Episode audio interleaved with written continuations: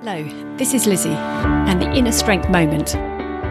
There are no shortcuts. Each morning I enjoy the silence before many wake. I take the opportunity to exercise and kind of do a warm up or commute so I'm ready at my best for the day.